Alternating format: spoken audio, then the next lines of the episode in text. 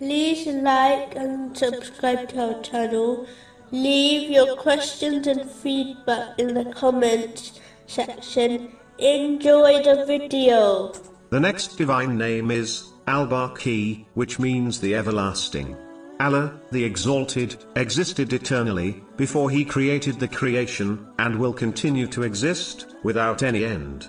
The one who understands this name, will often remember their mortality, meaning, their death.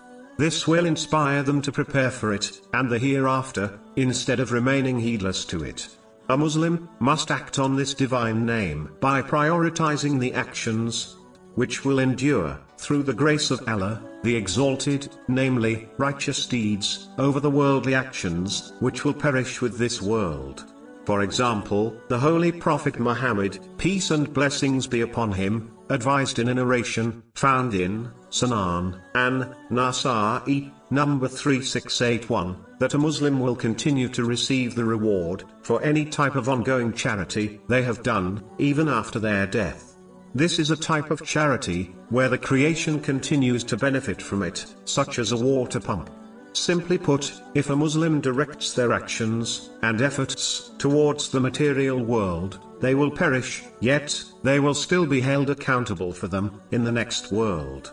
Whereas, the one who directs their efforts and actions towards Allah, the Exalted, will find that their deeds endure, and they will benefit them in every step of their journey to the hereafter, such as their grave. Chapter 16, verse 96. Whatever you have will end, but what Allah has is lasting. The next divine name is Al-Nur, which means the light. Allah, the Exalted, is the one who draws all things, from the darkness of non-existence, to the light of being. He sheds light on all good things, and bad things for his servants, so that they can be rightly guided to abode of peace, in the hereafter. He is the one who enlightens the heavens and the earth and everything within it.